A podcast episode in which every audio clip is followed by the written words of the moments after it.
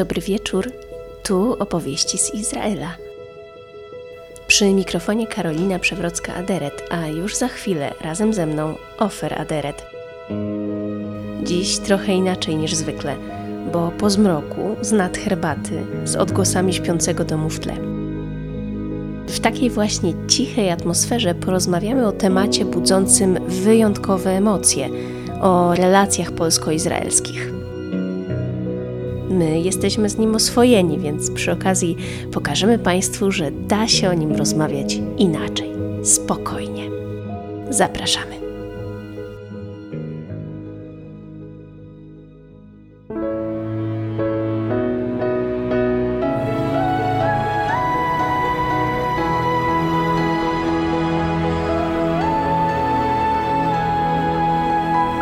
Podcast powszechny.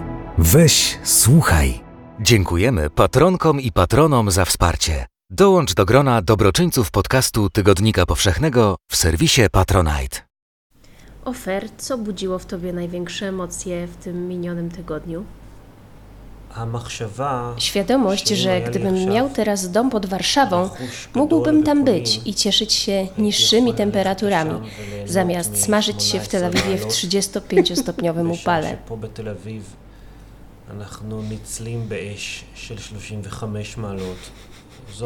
Ta myśl mnie najbardziej w ostatnich dniach zajmowała. Oczywiście mówię to z przymrużeniem oka. E, no tak, twoja rodzina posiadała e, dom w Falenicy, prawda? Przed wojną. Co się właściwie stało z tym domem? Co wiesz na ten temat? Rodzina mojego dziadka, taty mojej mamy miała posiadłość w stolicy, a także dom wakacyjny w Falenicy.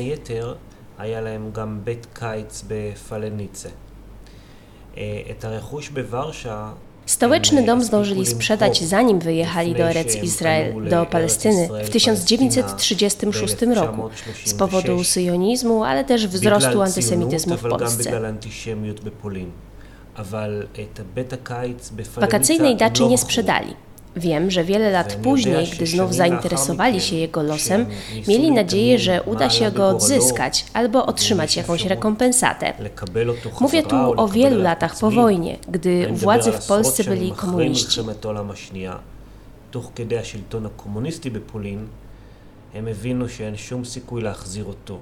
Rodzina szybko zrozumiała, że nie ma szans, by cokolwiek z tego odzyskać. Polskie władze zażądały dokumentów, których nie sposób było dostarczyć.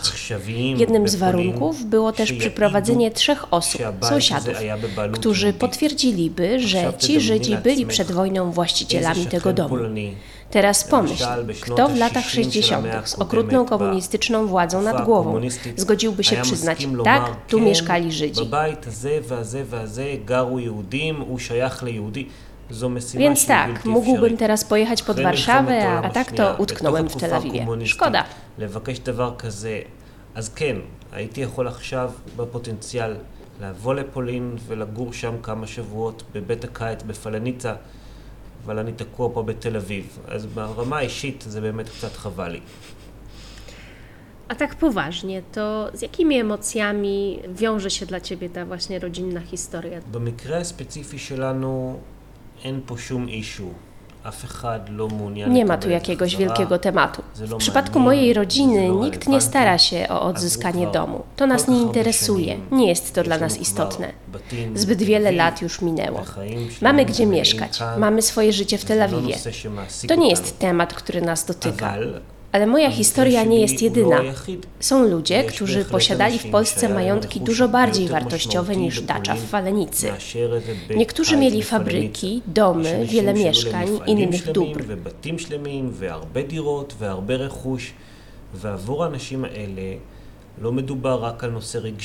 Mówimy tu nie tylko o emocjonalnym związku, ale też o wartości ekonomicznej. Po wojnie ludzie przybywali tu do Izraela, pozbawieni wszystkiego, biedni. I sądzę, że gdyby była możliwość sprzedaży tych własności i otrzymania pieniędzy, mogliby zaczynać swoje życie tutaj dużo spokojniej. Z punktu widzenia tych osób, moje żarty o domu w Falenicy w ogóle nie są śmieszne. Dla nich to jest temat o ogromnym znaczeniu. ואי אפשר לצחוק עליו כמו שאני יכול להרשות לעצמי לצחוק קצת. to jest ta historia, która budzi tutaj w Izraelu bardzo wielkie emocje i właśnie z tego powodu też e, prawo, nowelizacja ustawy o kodeksie postępowania administracyjnego podpisana przez prezydenta Dudę wzbudziła tak bardzo wiele emocji. Tak bardzo wiele emocji negatywnych, ale też zdarzały się takie głosy tutaj w mediach, można było takie głosy usłyszeć, że, e, że to, no tak, to już jest przeszłość, nie wracajmy do tego. E, do tych głosów jeszcze za chwileczkę wrócimy, ale, ale opowiedzmy jeszcze przez chwilę o, mm, o tym, co z kolei w Polsce wzbudziło największe emocje w tych ostatnich dniach, a mianowicie o e, słowach szefa izraelskiego MSZ-u, Jaira Lapida, który skomentował tą nowelę. Obiecałam Państwu, że ta rozmowa będzie spokojna, więc już podarujemy sobie tutaj dokładne cytaty, ale grunt, że za tymi słowami poszły konkretne czyny. E, bo mamy tutaj i mm, wezwanie na konsultacje przez e, Izrael Chargé d'Affaires ambasady w Warszawie, a potem, no, delikatnie mówiąc, wyproszenie polskiego ambasadora z Izraela. I bardzo wiele jeszcze innych kroków, które były podejmowane, a teraz jeszcze pewnie będą podejmowane, bo to nie koniec tej historii. Jest to potężna awantura, która wydawać się może wynika z gigantycznych emocji, ale też chyba z jakiegoś ogromnego braku wzajemnego zrozumienia. Jak ty to widzisz, Ofer? הסיטואציה פה מאוד מורכבת ויוצאת דופן ומיוחדת. ברור שישראל לא יכולה להבין לגמרי את המצב Ta sytuacja jest bardzo skomplikowana i wyjątkowa. Wyraźnie widać, że Izrael nie rozumie do końca sytuacji w Polsce, która nie tylko ucierpiała podczas II wojny światowej, ale też w czasie komunizmu. Ale z drugiej strony Polska też nie do końca rozumie sytuację Żydów. Część z nich również w taki czy inny sposób cierpiała z rąk Polaków. Ten konkretny przypadek pokazuje, że polscy politycy nie mają zrozumienia dla sytuacji Żyda, który przeżył zagładę, Auschwitz, potem wrócił do swojego domu w Polsce i zrozumiał, że mieszka tam już polska rodzina, która nie pozwala mu wejść. לפני שמדברים פה Wydaje mi się, że kluczowe jest wyobrażenie sobie tej sytuacji jeszcze zanim dotknie się sporu politycznego. Mamy ocalonego z zagłady, który traci całą rodzinę w niemieckich obozach, wraca do domu, puka do drzwi w Warszawie, Lublinie, Krakowie i zamiast spotkać się z ciepłym powitaniem i radością, że przeżył, widzi przed sobą obcych ludzi. שגם הם סבלו במלחמה, אבל הם כרגע היו בבית שהוא לא היה שייך להם. To Polacy, którzy też cierpieli w czasie wojny, a w tym danym momencie znajdują się w domu, który do nich nie należy. Powitanie nie jest ciepłe. W wielu sytuacjach, jak wiemy z relacji, kończy się wyrzuceniem za drzwi, jakimś okrzykiem w stylu wynocha do Palestyny. A więc trzeba sobie umieć wyobrazić tę sytuację. A jeśli jakiemuś politykowi to przychodzi z trudem, niech zajrzy do setek świadectw świadectw osób ocalałych z zagłady. Niech się przyjrzy, jak te historie powracają, jedna za drugą. To jest pierwsza rzecz, o której trzeba pamiętać. Ten temat to nie jest polityka. To emocje, to konkretne sytuacje. Naprawdę trudno zrozumieć, jak czuje się człowiek w sytuacji tak okropnej, ciężkiej i smutnej. A więc powiedzenie dziś, po 80 latach, takiej osobie lub członkom jej rodziny, nie macie żadnego prawa, by iść z tym do sądu, jest okrutne. Trudno się potem dziwić, że zarówno ten człowiek, jak i politycy, którzy go reprezentują, reagują gwałtownie. To nas nie obchodzi, co na ten temat sądzicie. Nie obchodzi nas, że też cierpieliście. To sprawa tak skrajnie drażliwa i emocjonalna, że nie jestem pewien, czy obie strony w ogóle są w stanie siebie nawzajem zrozumieć. Jestem przy tym świadomy, że również polska strona ma swoje ważne racje. Oczywiście, że sytuacja, w której jakiś człowiek żyje w kamienicy w strachu, że ktoś inny przyjdzie i mu ten dom zabierze, wyrzuci go, bo okaże się, że jakaś rodzina żydowska po kilkudziesięciu latach wygrała proces w sądzie i będzie zmuszony wszystko zostawić, taka sytuacja nie jest normalna. ופתאום מגרשים אותו מהבית שלו. ברור שגם זה לא סיטואציה נורמלית. To trudna sprawa, którą należy zrozumieć. i to oczywiste, że takiemu człowiekowi nie chodzi o politykę. A więc mamy tutaj skomplikowaną sytuację wielu ludzi, którzy cierpią. i trzeba się do tego odnieść z dużo większą wrażliwością. Nie ma tu miejsca na politykę, ani po stronie polskiej, ani izraelskiej.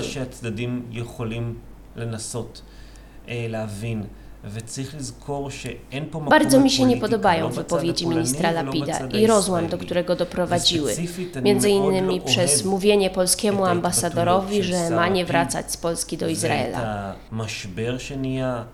להגיד לשגריר הפולני שלא יחזור לארץ, ולא ככה פותרים נושא כל כך בעייתי. Nie w taki sposób rozwiązuje się skomplikowane problemy. Tak się nie zachowujemy. Z drugiej strony rozumiem też nerwy po stronie izraelskiej. Kiedy pojawia się prawo, które zostawia tak wiele rodzin z trudnymi emocjami, no to trudno oczekiwać, że politycy będą milczeli. Rozumiem w tym konflikcie obie strony, ale ponad tym wszystkim wyobrażam sobie ciężkie przeżycia tych rodzin żydowskich ocalałych z zagłady, którym najpierw zabrano własność, a po latach nagle słyszą, że nie mogą niczego otrzymać. ופתאום עכשיו הן שומעות שהן לא יכולות לקבל אותו. אותי זה הרבה יותר i to jest dla mnie temat, o którym należy rozmawiać, a nie to, co powiedział Lapid, a co Morawiecki, co powiedział Duda albo Bennett. To politycy, którzy żyją w 2021 roku, mają pieniądze, mają swoje kraje. A mnie interesuje to, żebyśmy mówili o ludziach, zarówno o ocalałych z zagłady, jak i o tych biednych Polakach umieszczonych w mieszkaniach, z których po latach mogą zostać wyrzuceni. Te historie są dla mnie dużo ważniejsze niż polityka. No, niestety realność nasza jest taka, że to, co przebija się do mediów i to, o czym dyskutujemy, o czym rozmawiamy, no to są słowa i polityków, i dziennikarzy, i komentatorów. Dyskutujemy o jakimś e, konkretnym prawie, które, które stawia granice tak, a nie inaczej, a gdzieś te historie nam tutaj e, umykają. Ja sama tekście dla Tygodnika Powszechnego opisywałam kilka tygodni temu e, historię Stanisława Aronsona, czyli Ryśka z Kedywu, który jako bohater Izraela i Polski nie jest w stanie odzyskać, już nie będzie w stanie odzyskać swojej ojcowizny. Są też oczywiście historie polskich rodzin, dramatyczne przykłady tej dzikiej reprywatyzacji, takie jak chociażby sprawa Jolanty Brzeskiej, którą zresztą Ty też opisywałeś w swoich artykułach dla Harec. O tym też jeszcze za chwilę porozmawiamy, o tym jak media w ogóle mówiły. Ale wróćmy na chwilę do, do tego, o czym nie chcę rozmawiać, to znaczy y, do polityków, do, do, do Lapida konkretnie To faktycznie te jego wypowiedzi absolutnie nie miały nic wspólnego z dyplomacją, były aroganckie i pełne chucpy, taka jest moja ocena. Natomiast ja jestem ciekawa, jak jego słowa zostały odebrane w Izraelu y, i czy one budzą jakiś sprzeciw, tak jak u Ciebie, czy raczej przeważała większość takich głosów, które go wspierały? קודם כל צריך להבין שהנושא הזה אומנם מאוד אמוציונלי ומאוד מעורר מחלוקת, Oczywiście ten temat jest bardzo emocjonalny i kontrowersyjny, ale w Izraelu mamy teraz inne, dużo większe problemy niż prawo w Polsce. Tak jak na całym świecie, znów mamy problem z koroną, mamy problemy w regionie, takie jak z Gazą czy z Libanem, a także wewnętrzne problemy polityczne. To nie jest tak, że ludzie teraz wychodzą na ulicę, by protestować przeciwko Polsce. Ktoś, kto mówi w tym kontekście o antypolonizmie, tak jakby tu teraz wybuchła jakaś zbiorowa zbiorowa nienawiść, a Polacy mieli się czuć na ulicach zagrożeni, plecie bzdury. Owszem, są kłótnie, które toczą się w internecie, na Twitterze, na Facebooku, ale wiemy przecież, że w sieci ludzie wypowiadają się bardzo skrajnie. Wiemy też o istnieniu troli, na przykład rosyjskich, i o ich prowokacjach. Pamiętajmy, że debata internetowa nie ma wielkiej wagi i nie odzwierciedla tego, co się naprawdę w danym kraju myśli.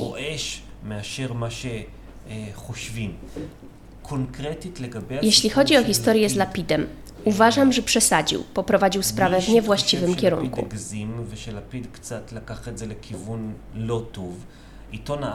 Gazeta Haaretz, dla której pracuję, napisała bardzo dobry edytorial, w którym zauważono, że z jednej strony Izrael i Lapid mają rację, walcząc o sprawiedliwość w temacie mienia, ale z drugiej strony Lapid zapomina, że w Izraelu istnieje ten sam problem mienia jego własnych obywateli. I tu dotykamy oczywiście bolesnego tematu mienia Palestyńczyków. יש חוב מסוים של רכוש כלפי תושבים של אותה מדינה. ופה הוא מזכיר את הפרשה הכואבת של הרכוש הפלסטיני, ש...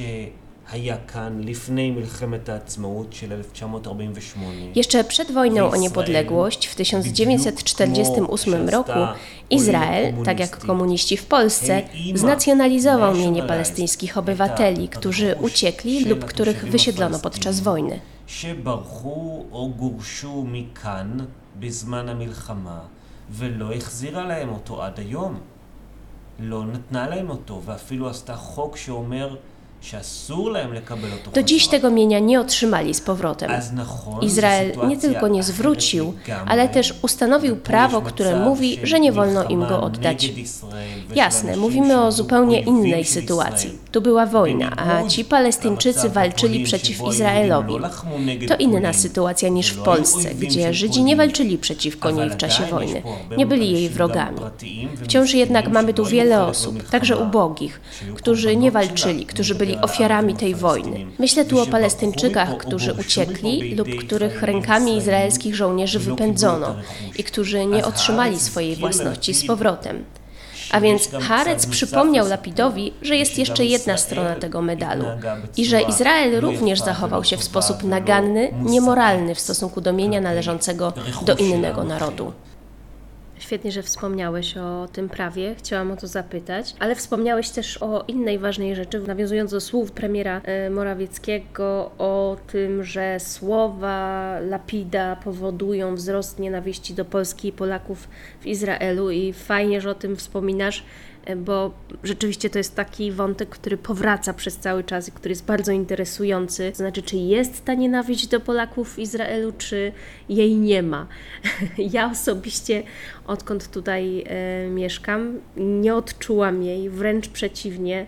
E, zwykle odczuwam bardzo dużą sympatię i mm, osoby, z którymi rozmawiam, którym opowiadam o tym, że przyjechałam tutaj z Polski, e, raczej nawiązują do swojej historii rodzinnej, opowiadając o babci, o dziadku, o anegdotach z nimi związanych. Ja spotykam się z takimi, z takimi reakcjami. קודם כל, אני מתנגד Przede wszystkim mam duży problem z terminem antypolonizm, używanym jako ekwiwalent słowa antysemityzm. Antysemityzm to zjawisko oparte o milion przykładów na przestrzeni setek, tysiąca lat i występujące na całym świecie. מי שמנסה בפולין בשנים האחרונות לדבר על אנטי פולניות jeśli ktoś w Polsce chce mówić o antypolonizmie i porównuje go do antysemityzmu, robi błąd z historycznego punktu widzenia. Nie poznałem antypolonizmu. Takie zjawisko w Izraelu nie występuje. Wydaje mi się, że to coś, co istnieje w teorii, albo jest jakimś życzeniem niektórych polityków w Polsce. Oczywiście zdaję sobie sprawę z tego, że część Izraelczyków, Aszkenazyjczyków, czyli tych, którzy przybyli z Europy, darzy część Polaków mieszanymi uczuciami i jest to związane z ich pamięcią, z historią. בהקשר של ההיסטוריה כמובן, ואני גם יכול להבין את זה. אני בהחלט מכיר אנשים Znam osoby, których rodzina zginęła w czasie zagłady, bo została wydana Niemcom przez polskiego sąsiada. Czy o takim zjawisku powiemy, że to antypolonizm? Taki sam jak antysemityzm? Nie mają prawa powiedzieć, że nienawidzą tych, którzy im to zrobili? Dalej, znam rodzinę, która miała na krakowskim rynku wielki dom. Komuniści po wojnie nie oddali im tego domu, a teraz usłyszeli, że już nigdy nie będą mogli go odzyskać. Czy oczekujemy od takich osób, że będą mówiły, że Polska postępuje właściwie? Ta historia jest jeszcze bardziej skomplikowana niż nam się wydaje. Nie spotkałem się z czymś takim jak antypolonizm rozumiany jako nienawiść przeciwko całemu narodowi polskiemu. To są raczej konkretne uczucia pojedynczych osób, ludzie, którzy czują wściekłość. Zjawisko, które występuje punktowo. Oczywiście, że są też wypowiedzi skrajne, szczególnie w internecie, na Twitterze, na Facebooku. Ludzie odpowiadają sobie nawzajem w sposób bardzo emocjonalny, a więc na pewno zdarzy się jakiś głupi Izraelczyk, który napisze wszyscy Polacy są antysemitami, albo zacytuje polityków mówiących Polacy wyssali antysemityzm z mlekiem matki. Trzeba jednak pamiętać, że to jest mniejszość. Nie trzeba się do tego odnosić tak, jakby to było jakieś znaczące zjawisko. Większości Izraelczyków w ogóle nie obchodzi to, co dzieje się w Polsce, bo w ogóle nie obchodzi ich to, co dzieje się poza Izraelem. Przecież mamy wystarczająco dużo własnych problemów. Część Izraelczyków pochodzących z Polski ma żal z powodu historii, ale z drugiej strony jest też mnóstwo Izraelczyków, którzy w ostatnich latach zakochali się w Polsce. Do momentu wybuchu pandemii samoloty Wizera były dosłownie zapchane. Tak wielu Izraelczyków leciało do Polski, żeby potem mówić: O, jak tam fajnie, odkryliśmy polską kuchnię, polską przyrodę, zrobiliśmy świetne zakupy. A więc mówmy też o tych rzeczach pozytywnych, zamiast o antypolonizmie polonizmie, mówmy o filopolonizmie, który w ostatnich latach jest tu zjawiskiem. I o ludziach, którzy mówią, jak fajnie i ciekawie jest w Polsce. O tym również trzeba pamiętać. ואנשים אמרו, וואו, איזה נחמד, איזה מעניין פה, איזה כיף פה. צריך לזכור גם את הסיפור הזה.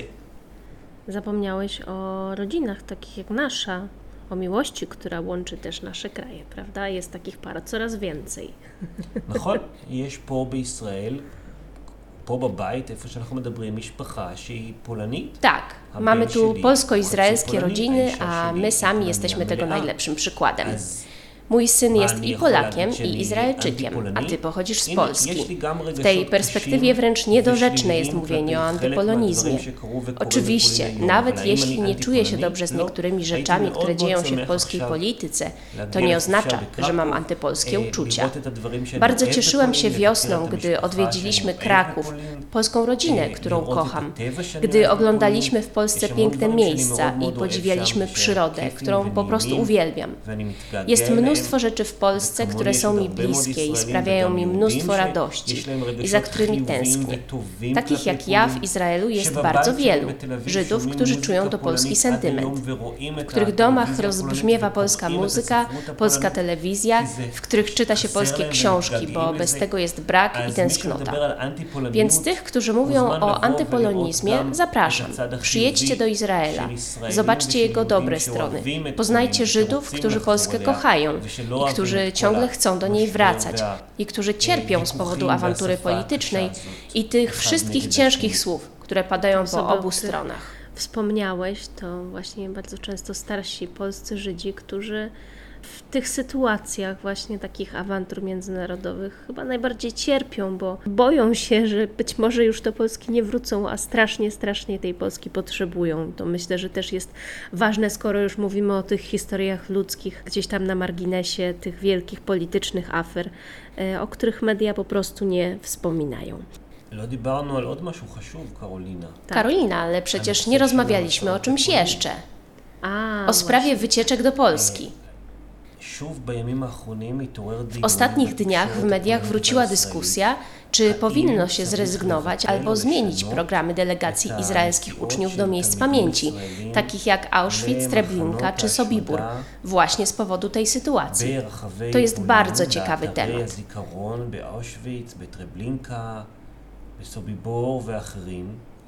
בגלל המתיחות והסיטואציה. וזה נושא מאוד מעניין. W Polsce wiceminister spraw zagranicznych zapowiedział, że trzeba przyjrzeć się tej sprawie. Jego zdaniem wycieczki budzą podejrzenia o szerzenie antypolskich uczuć i umacniają takie postawy.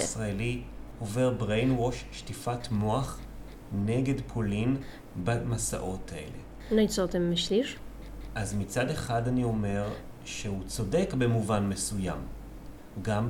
Uważam, że w jakimś stopniu on ma rację. W Izraelu też się spieramy o te wyjazdy. Są osoby, którym się nie podoba to, że Izraelczycy zabierają ze sobą swoje flagi i owijają się nimi w Auschwitz. Mówią, że to napędza nacjonalizm i że zamiast mówić o wartościach, uwaga skupia się tam na nienawiści, na złu wyrządzonym podczas wojny.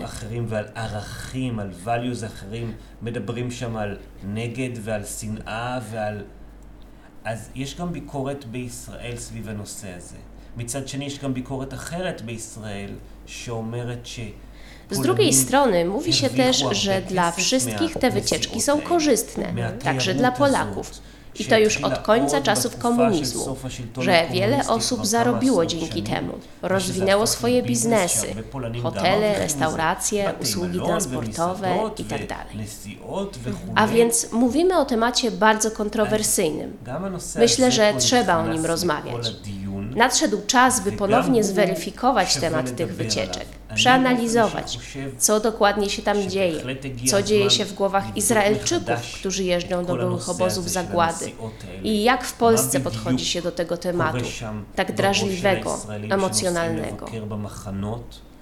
ואיך בדיוק בפולין מתייחסים לזה, ואיך הם רואים את זה, אפשר בהחלט לדון גם בנושא הרגיש והמורכב וה... emocjonali הזה. W ostatnich latach było bardzo wiele prób inicjowanych przez stronę polską zmiany programu tych wycieczek, tak aby uwzględniał on również spotkania z młodzieżą i bardziej otwartą dyskusję na temat wspólnej przeszłości i nie tylko tych e, złych stron tej przeszłości, ale też e, tego współżycia e, wieloletniego Polaków i Żydów. Bardzo jestem ciekawa też, jak, jak ta historia dalej się potoczy i co stanie się z tymi wycieczkami, no tak kontrowersyjnymi po obu stronach. Za każdym razem, kiedy wydarza się taka, taka awantura, zastanawiam się, co dalej będzie z nami. To znaczy z ludźmi, którzy albo prowadzą biznes w Polsce i w Izraelu, albo żyją w jakiś sposób z turystyki, albo działają na rzecz dialogu polsko-izraelskiego, albo właśnie z takimi jak my, rodzinami polsko-izraelskimi.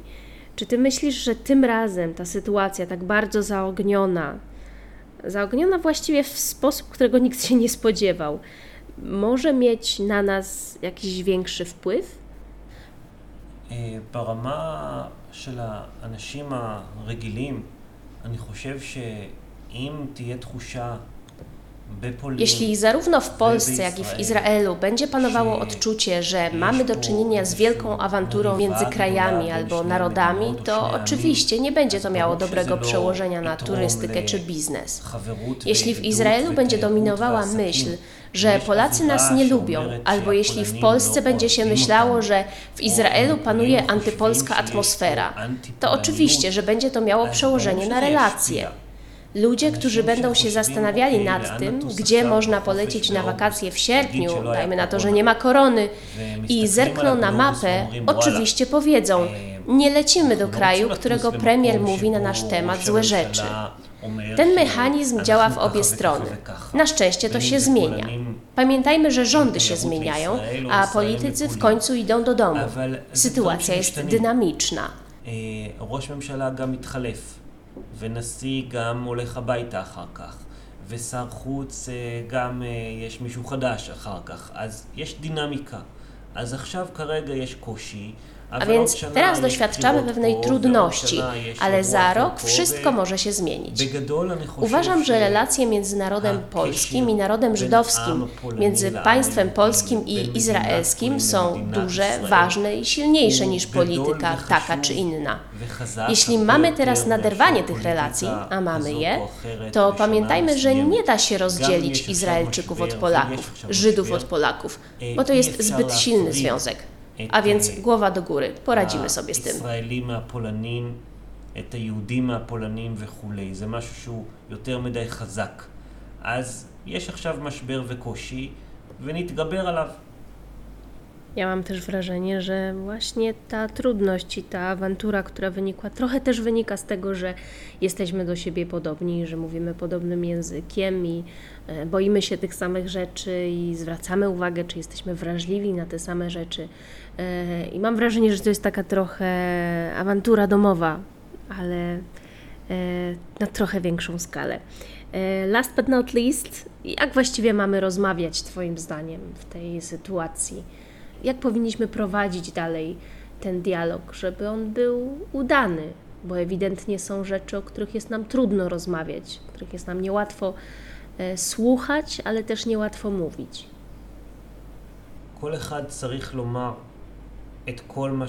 Sądzę, że każdy powinien głośno wypowiedzieć to wszystko, co mu przeszkadza i co budzi jego lęk, od początku do końca bez ukrywania. Powinien powiedzieć, jaka jest jego opinia, co go boli w opiniach drugiej strony, co jest dla niego trudne. Gdy to już wybrzmi, być może pojawi się większe zrozumienie, zarówno po stronie izraelskiej, jeżeli chodzi o cierpienie i lęk w Polsce, jak i po stronie polskiej, w postaci większej wrażliwości na to, co zdarzyło się społeczności żydowskiej i na to, jak ona się dzisiaj czuje w związku z tym, co się mówi w Polsce. Od tego możemy zacząć zacząć. Niestety, jak zwykle, gdy na pierwszym planie pojawiają się politycy, obraz się komplikuje.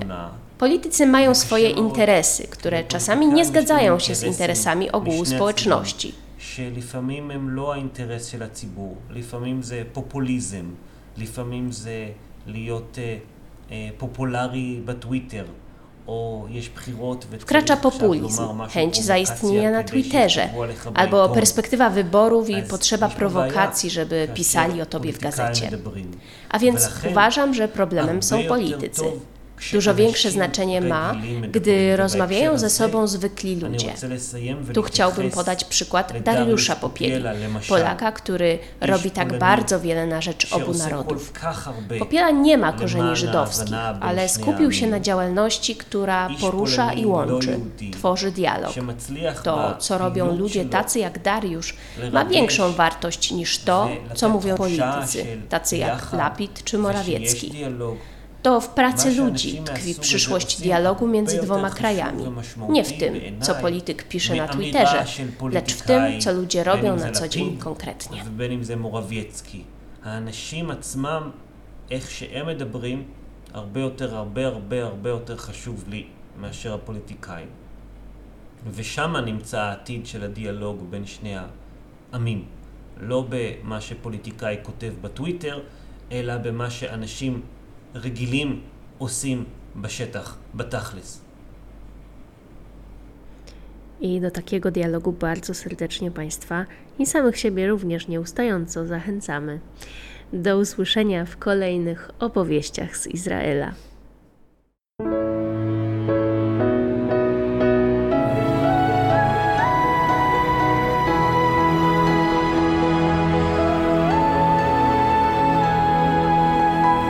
Podcast powszechny. Weź, słuchaj. Jeśli słuchają nas Państwo w Spotify albo w Apple Podcast, zasubskrybujcie nasz kanał. Jesteśmy też w Google Podcast i w aplikacji Lekton oraz na www.tygodnikpowszechny.pl/podcast.